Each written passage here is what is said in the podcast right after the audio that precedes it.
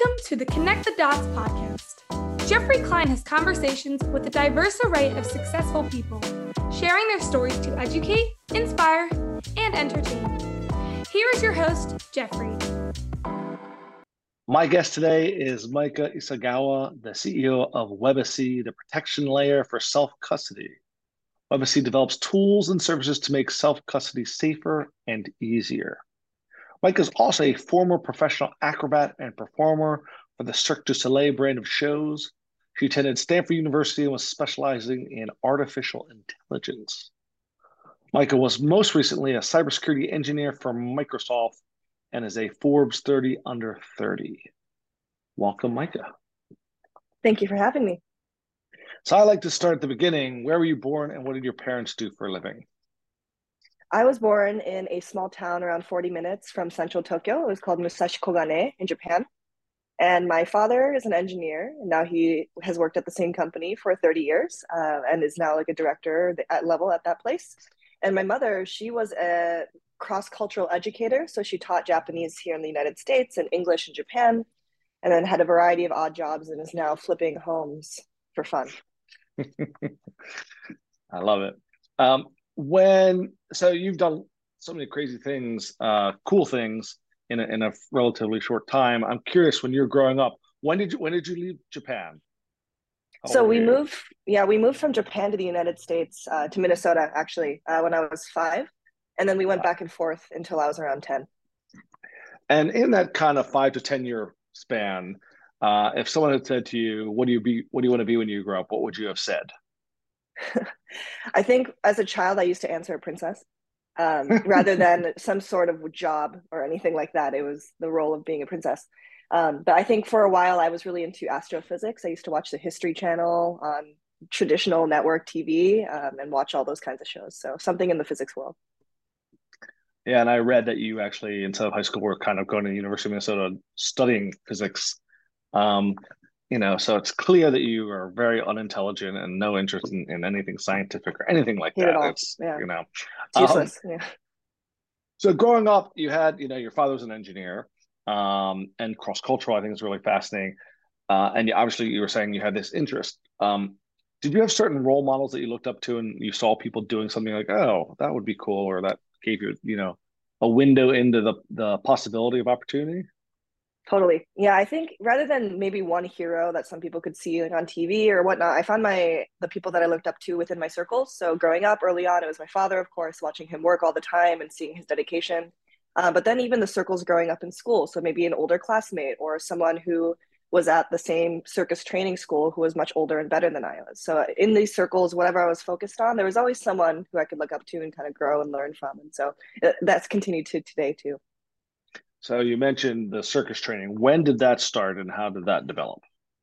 So I was 11. I was living in St. Paul, Minnesota. Well, I was in Eagan, Minnesota, actually, at that time. Uh, and for, funny enough, Minnesota has one of the largest youth circuses in the United States and in North America, pretty much. Uh, so it's for kids. Instead of going to soccer practice after school, you go to circus mm-hmm. training practice. And so I did a summer camp when I was around 11 or 12, and then started getting more and more into it uh, over time.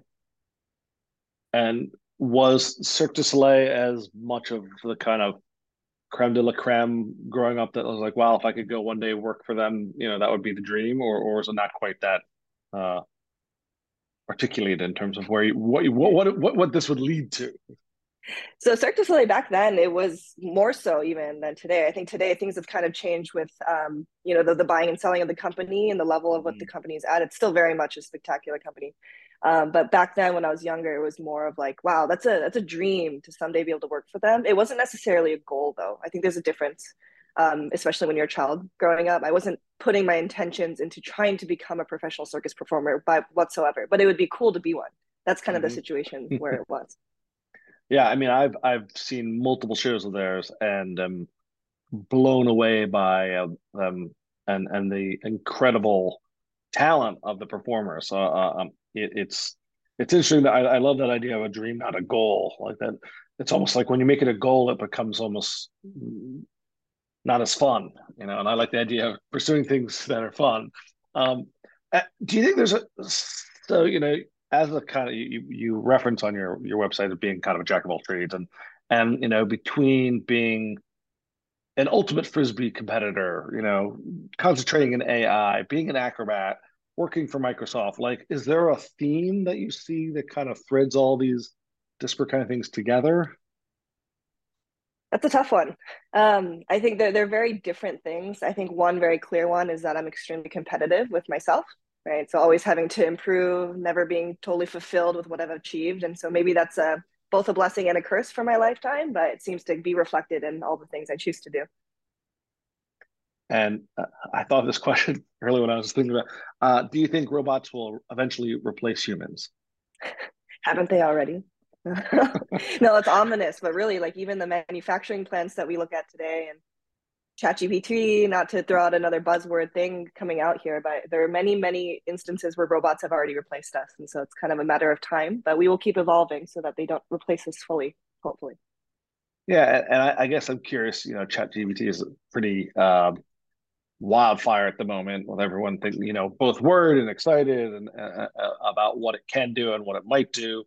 Um, my perspective has kind of been that AI is a, a tool like many other technologies that you need the human element, you know, maybe to use it for good or evil. I, I don't think about that way, but about and to use it effectively. Uh, what are your, you know, you studied AI.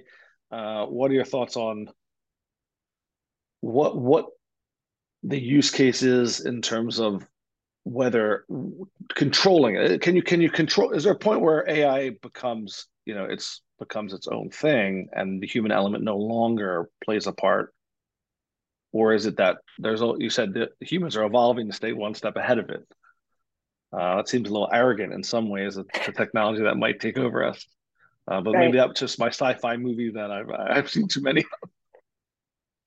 Yeah, I think there's a lot of possible futures when it comes to AI. I think if I'm thinking back to you know five or ten years ago with the AI movies that came out, we're not quite there yet we they haven't fulfilled the promises that they gave me about these AIs that could be full virtual assistants, but we're getting close. Uh, I agree with you on the sentiment that AI is a tool.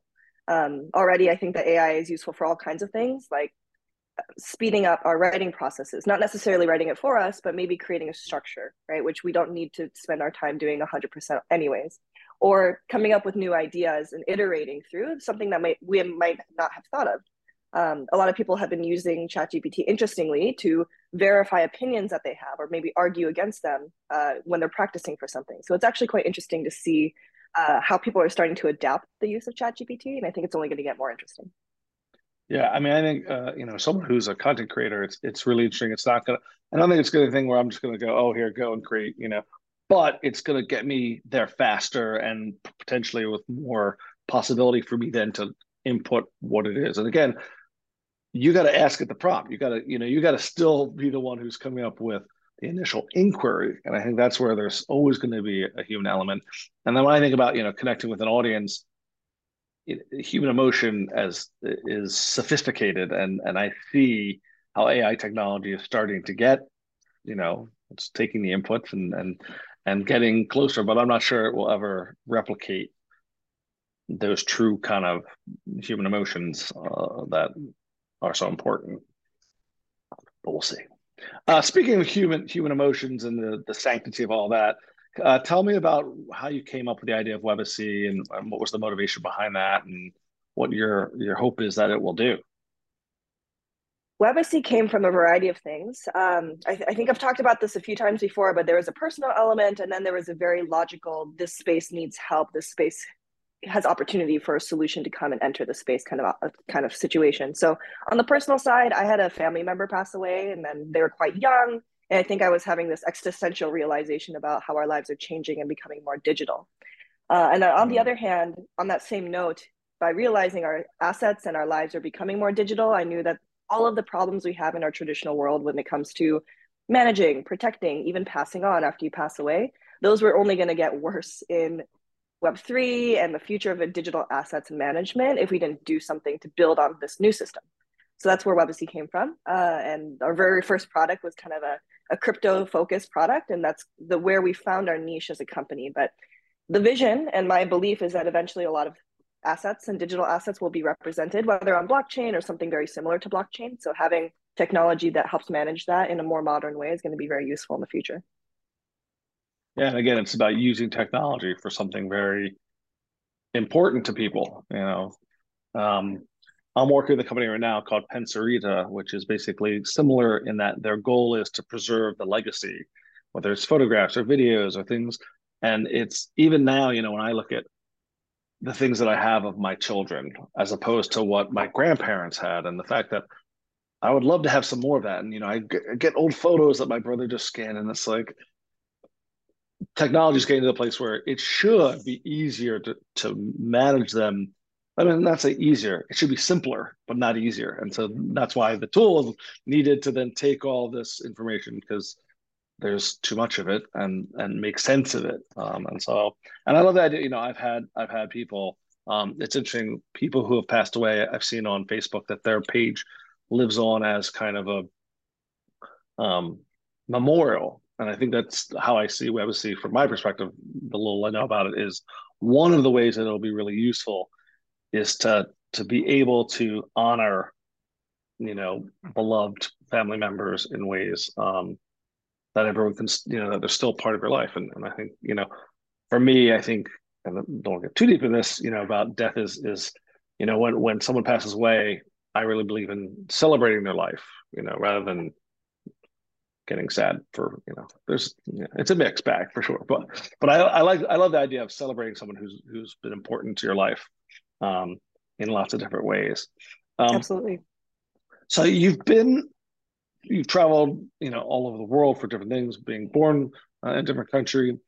So far in your life when you think about you know the most surprising place you've found yourself either a, a geographic location or speaking to someone is there some place you're like wow i would have never thought i would be talking to this person or in this location that you're just surprised by that happening? Oh yeah i think probably everyone has had some sort of out of body experience where something is so wild that's happening that you just kind of can't imagine yourself in your own body. So you disassociate and you see yourself externally. That's happened a number of times so far and i hope it'll continue happening because it means i'm in places that are shocking to myself. But I mean, so for example, one was uh, we performed in Sochi, Russia, for a bit as part of Cirque, and just the fact that you know now things are a little bit more different with the political dynamics. But I never thought I'd ever find myself in Russia, and to be there on the Black Sea in the summertime, you know, hanging out with friends on the border of like Russia and other countries, it was just a very surreal kind of feeling.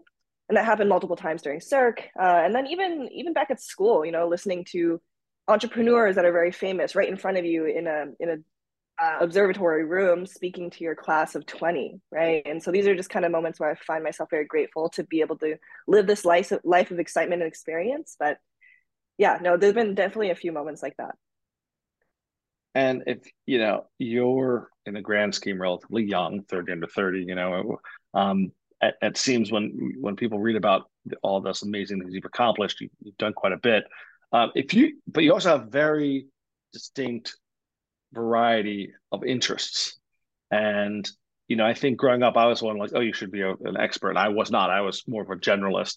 Uh, and so I'm curious if you think about it now, what advice you give to people who may have multiple interests and, and trying to figure out which one to pursue and how, how to figure all that out. Any any thoughts on that? Well, first of all, thank you for calling me young because I feel so old every day, especially I'm surrounded by, you know, 19 20 year olds that are extremely successful and brilliant around me. Uh, so thank you. Um, yeah i think i do. I think I, I still even struggle with this too having some a variety of interests and to really make something great you have to focus your energies. Uh, and so i've learned to pick the things that i know that i can commit, continue working on without getting distracted. Um, but earlier i couldn't do that because i had so much i wanted to pursue. And so i think what i discovered through my self-discoveration journey to use that word again uh, was that you're not going to be happy in life unless you're working on something that's very interesting to you and exciting to you. So I don't think anyone should feel the pressure to pick one thing and only focus on that if that's not going to make them happy. Right. And so as long as you're able to feed yourself, take care of your health and and your family, right? There's no there's no benchmark to compare yourself against. And that's one of the biggest le- lessons I've learned. Yeah, I you know, I I teach uh, at a university um, undergraduate students and one of the things I try and share with them and, and, and any one kind of who's who's on their way exploring their career. There's a great uh, Venn diagram, which is things you love, things you're good at, and things that enable you to afford whatever it is. And that you have to really find that middle thing because if you find something you love and you're really good at, but it doesn't pay, you'll be happy but poor. If you find something you're really good at and pays lots of money but doesn't make you happy, you'll be rich and unhappy. And you find something that pays a lot of money and you really love it, but you have no skill there, well, then you're just dreaming. So I think that, you know, that sweet spot is finding that thing. And I love the idea of, you know, do what you love and you don't really work, you know, a day in your life. is there's quotes like that. Um, and I, and as much as it's kind of a cliche, I think it's, I've been blessed that I grew up with with my parents saying, you know, you got you got to get up. You spend a lot of time at work. You got to get up and want to go to work and love what you do. And it's sad because there's so many people who don't. You know, the the the rate of disengagement across you know the workforce it continues to be really high. And I think it's important to remind people you have a choice, um, and you can pursue things. One of the challenges I think, you know, I have young children who want two that are about to go to university, figuring out what it, what that thing is you know mm-hmm. the, the, because there are so many options now and i think that's one of the the flip side of of being able to pursue what you love is you have to figure out what it is you love um, and i think the answer is probably try lots of things until you, you know you, um, but it's it's yeah and, and i definitely agree with if you don't focus to some degree you'll never become you'll never master anything. And the idea of mastery i think is pretty cool. Um, and and for something to be successful you got to focus on it. Speaking of which, um, as a young adult, uh, I could say that you're young again. Uh, by a lot of you know people's measures, you are successful. You know, and being listed in Forbes and working for Microsoft and running your own company. Um, but I'm always curious about how how does Maika define success? Success is a tough one for me because I, I feel I'm, I'm quite hard on myself, like many other young people. Uh, that no matter what I achieve, there's some way I could have done it better, or there's some way I could have improved that, or maybe it just wasn't good enough for me to present it to the world and that kind of thing. And as you get older, you realize you can't let those fears stop you from delivering and you know uh, and shipping product and so on. So even still today, I question a lot about how am I doing that kind of thing. But for me, I think success is a variable. Uh, it changes based on my mood, which is totally fine. If I'm happy one day, then yeah, I'm feeling great. I'm, you know, life is good. If I'm sad one day, maybe I feel like I need to work a lot harder. It's it's hard to say, but so to to kind of give myself a benchmark, I like to say success is achieving the goals that I set out for myself, whether I wrote them down, whether I told myself. If I'm just able to complete something that I start, even that I consider a success. Um, even folding my laundry, sometimes I consider a success, right? Because something you started uh, so yeah, it's quite variable. Um, but yeah, it's one. What's one of those terms that is kind of philosophical for me. Yeah, and again, I ask it. You know, lots of people define it, um, and I always think it's really important to define it for yourself because success looks very different for me than it does for lots of other people. It's funny when you mention folding laundry. There's a book and a concept called "Make the Bed," about when they that encourages people to make their beds because actually you've just accomplished something that sets you up for great success in the day and all of those things. And yes. I've, I've you know tried to get my children make your bed. Trust me, it works. It's been proven. Go and do it.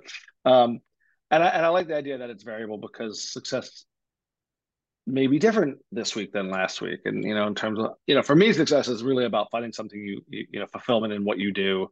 Um, there's a great quote, and I don't know the whole quote. Um, by heart, uh, uh, Ralph Waldo Emerson talks about you know successes, you know, appreciating laughter and and and the affection of children and and but in the end, making the world a better a little bit better than when when you leave it than when you started.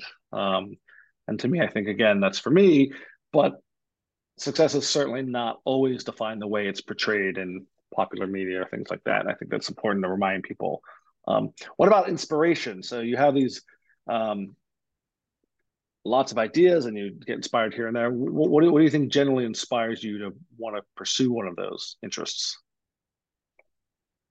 Oh, this is a great question. So I think it's easier for me to think about my inspirations as an acrobat because I would watch people who are leagues better than me and be inspired by their beauty, their grace, how easy they make everything look. And that pushed me to become a better performer physically, right? And as a physical mm-hmm. acrobat. I think you know pretty much how to improve and get to where you're going because it's getting that trick or making it look effortless. That's that piece when you when you get out of sports or acrobatics and you enter life, I think it gets much more confusing because you don't exactly know how can I, who might be a different gender, different age, in a different part of the country, achieve the same thing that some person that you look up to does, right? It's a totally different path and you're not sure how to do it. And so Um, I find people who have sold companies, have created wonderful NGOs, but even a lot of my friends local, like around me who are just good people, they inspire me. So I, I have a different inspiration for every piece of my life that I want to improve.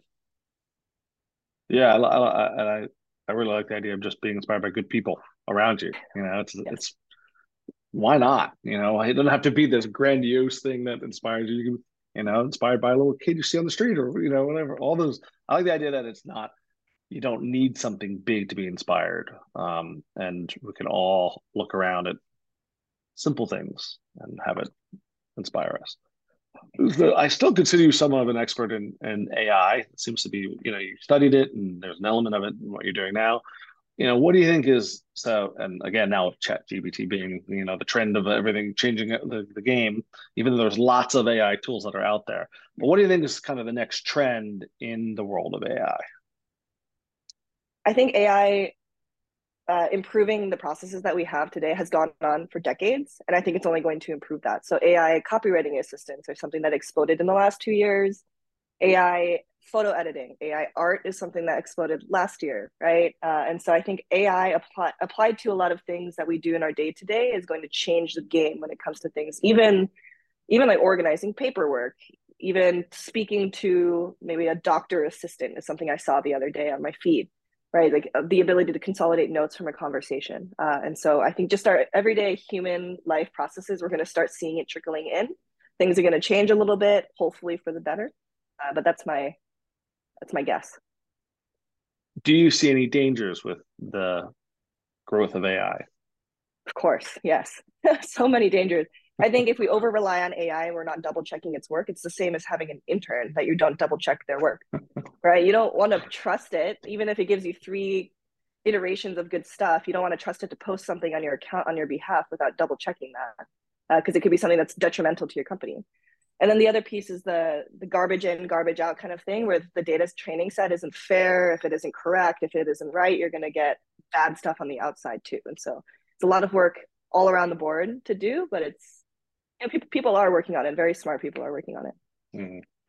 Uh, and what is the next trend or thing we're looking forward to for Maika? For me, it's it's been really refreshing to have Webacy because this is my first company that I've really started myself and really dove into because I know what I'm working on every day. It's for the company. I'm excited to work on it and so on. So trend for me, I think health and wellness is big for me this year. Um, you know, getting the right amount of sleep, uh, drinking less, eating right, all the regular things that we think of as adults, but we just don't really focus on. That's big. Um, and then the other one is probably, uh, let's see, that, that's kind of the main one, you know, making sure my company is successful or growing in a good trend and trajectory, and then personal health and those yeah, two. Uh, yeah, I'm hearing health and wellness for the company and health and wellness for myself. You know, that's that's perfect. Yes, thank you. Uh, yes. Uh, all right, now this is uh, I've got nine final questions to ask. I used to call them rapid fire, but I'm increasingly finding they're not that rapid.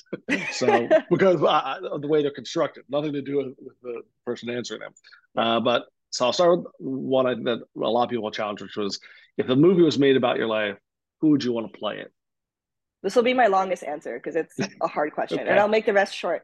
Uh, I think if I if I were to have a movie made about my life, it would probably be fi- like later on in my life, so mm-hmm. when I'm quote unquote older. And so it'd be whoever is the most famous, successful young woman of the day 10 years from now, which is a cop out answer, but I'm going to go with that. I like that. The future star. Yes. uh, the future. Um, and should stories always have happy endings? I think that's unrealistic, but there's happiness in every ending, right? If you find it. Hmm interesting because I've been sharing with movies with some of my with my children, and some of them don't have the happiest ending. There's bittersweet. Someone passes, you know, um, and I definitely think that yeah, there's silver linings to find, and there's still things that are um, to be taken away, even in an uncomfortable or unpleasant or sad experience. Um, all right, here's an easy, hopefully an easy one. Do you have a favorite emoji? Emoji? Oh, um, I, I like the the the face that has the eyes that are kind of pleading like a Pixar character. I like that one. Yeah. And can you name a favorite song? Um, my Or favorite band. artist right now is Yeah, Joji. J O J I. He's a he's a Japanese. Funny, he, he has an interesting backstory. I won't get into it, but he used to be a YouTuber, and it's totally different from his music facade uh, and his music character. So, but his music is good. I like it. Uh, do you have a favorite social media platform? Now I like Twitter. I used to be on Instagram more, but Twitter is fun right now. Let's hope it's the top of it starts to work itself out. Yeah. uh, can you name a book that left a lasting impression on you? Yes, it's How to Think Like a Roman Emperor. Cannot remember the name of the author, which I, I recommend this book to so many people. I really should just remember who wrote it, but it's very good. Well, I'll put it. I'll put it in the show philosophy notes. book. Thank you. uh, can you name one of your favorite movies? I just watched The Menu, and I'm a Mhm. big, you know, fancy eating dining experience fan. So I really, really like that one. Yeah, we just watched it as well. It was. It left us scratching our head in a good way, and, and we can't. I think we're still trying to decide if we liked it or didn't like it, but the whole foodie Yeah. experience was definitely uh, interesting. Uh, can you name something you can't live without? Water? No. Um, uh, exercise. Yeah, I've, hey, listen, I, that there's no right answer to that. Some people say chocolate, coffee. You know, my son, the sun. Uh, all right, this is this is what I always like to uh, to to end with, which is if you could be credited for inventing something, what would it be and why? Ooh, is this something that already exists? Up to you. It can either be something that exists that you wish I had invented post-it notes, or you can be like, I wish I invented, you know, teleportation. You know, No. Wow. That one's a good one. Um, I, I wish I invented uh, like a process that would feed everyone in a way that didn't destroy the world. sustainable nutrition. Yeah, let's do that. Uh, this is great. I really appreciate your time and, and sharing with me your story and, and those bits. Is there anything you're promoting or want people? So is Webacy? Where should people? Is that where we should send people? What What is it that you want people to you know know and something you want to share with us? I assume this is the place where I can unapologetically shill what I'm working on. Self promote. So, Yes, that's yes, uh, Webacy is the company I'm working on. We're focused on crypto security at the moment and more in the future. You can find that at webacy.com, W E B A C Y.com, and on all social medias like Twitter and Instagram at mywebacy. And then me, myself, uh, I'm at Maika Isogawa on all platforms Twitter, Instagram, everywhere else. Awesome. Uh, Maika, this has been a real pleasure for me. Uh, I really appreciate your time, your insights, sharing your story. And I want to thank you so much for helping us connect the dots. Thank you. This has been fantastic. Thank you for taking your time to listen to this podcast. Please subscribe on your preferred podcast platform so you don't miss any future episodes. If you could also do me a favor and please leave a review on iTunes, I would really appreciate that. Remember, story matters and is the best way to connect the dots.